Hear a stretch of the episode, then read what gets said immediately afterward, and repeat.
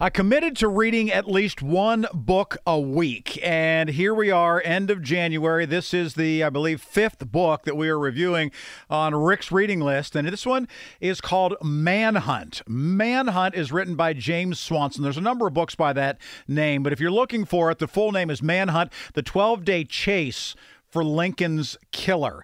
This is a book that was released back in 2007, but I had not read it or even heard of it until one of our uh, bosses here uh, Dave Labrosi said that he had read read this book, and as a matter of fact, he had suggested it uh, to Bernie McGuirk, who, if those of you who know uh, New York media, know that he was on as a news guy with Don Imus for years and years on Imus in the Morning.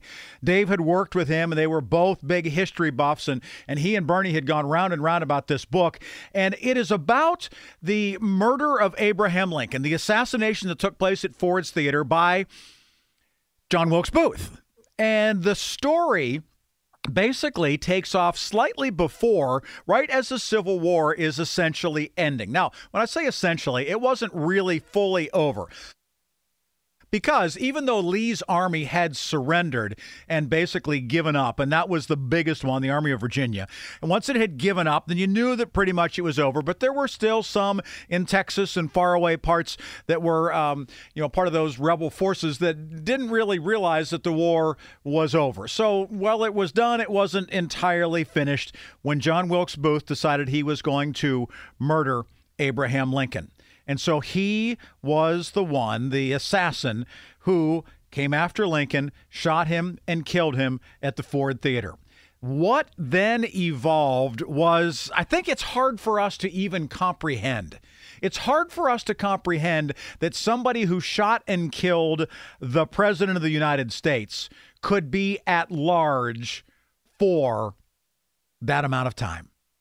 It's impossible for us to comprehend how somebody would shoot the president, jump down on stage at the Ford Theater, say a couple of things, race out the back of the theater, jump on a horse, and take off for Maryland. But that's what happened. That is the history of it.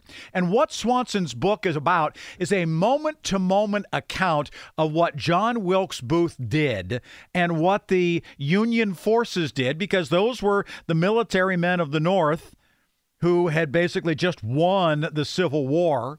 But this is an example of a you are there sort of accounting of what Booth and one of his co conspirators had done to stay away from the authorities and what he planned to do.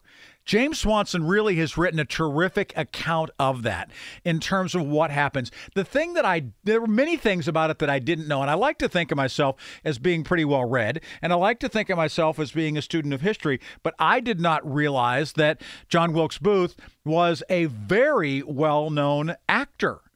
And so for him to shoot Lincoln at the Ford Theater, he would have played that place many, many times, known the ins and the outs of it.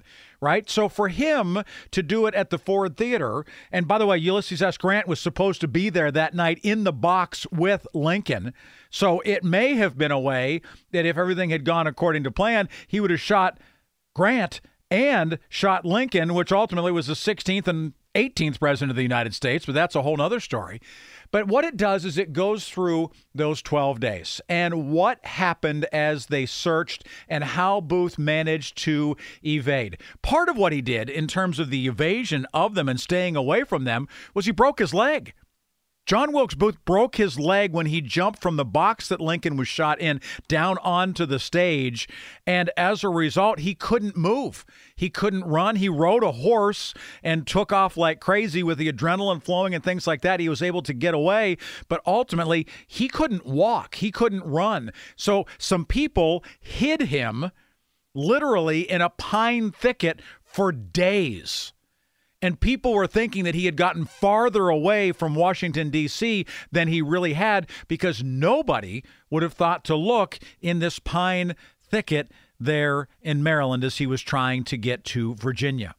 Manhunt does a remarkable job of spinning this tale of what happened until ultimately, some 12 days later, as he tried to get across this river and tried to get across that creek and was sleeping in barns and sleeping in people's houses, and they got a little suspicious of him, and the Union troops and the cavalry were coming along, and he meets up with some Confederates. I mean, the whole thing is just a really very readable account of what happened. Now, there were some things about it that I was not crazy about. I thought there were a couple of times when it sort of strayed off course and would give away a little bit of information that at the time you didn't know. And it says, well, this person would live to be, you know, 85 years old and die in 1895. Well, I didn't know if the guy was going to die or live.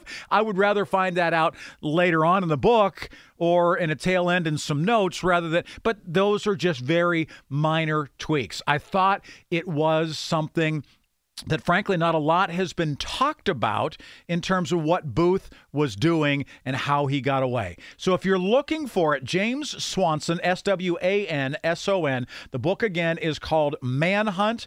And the subtitle is The 12 Day Chase for Lincoln's Killer.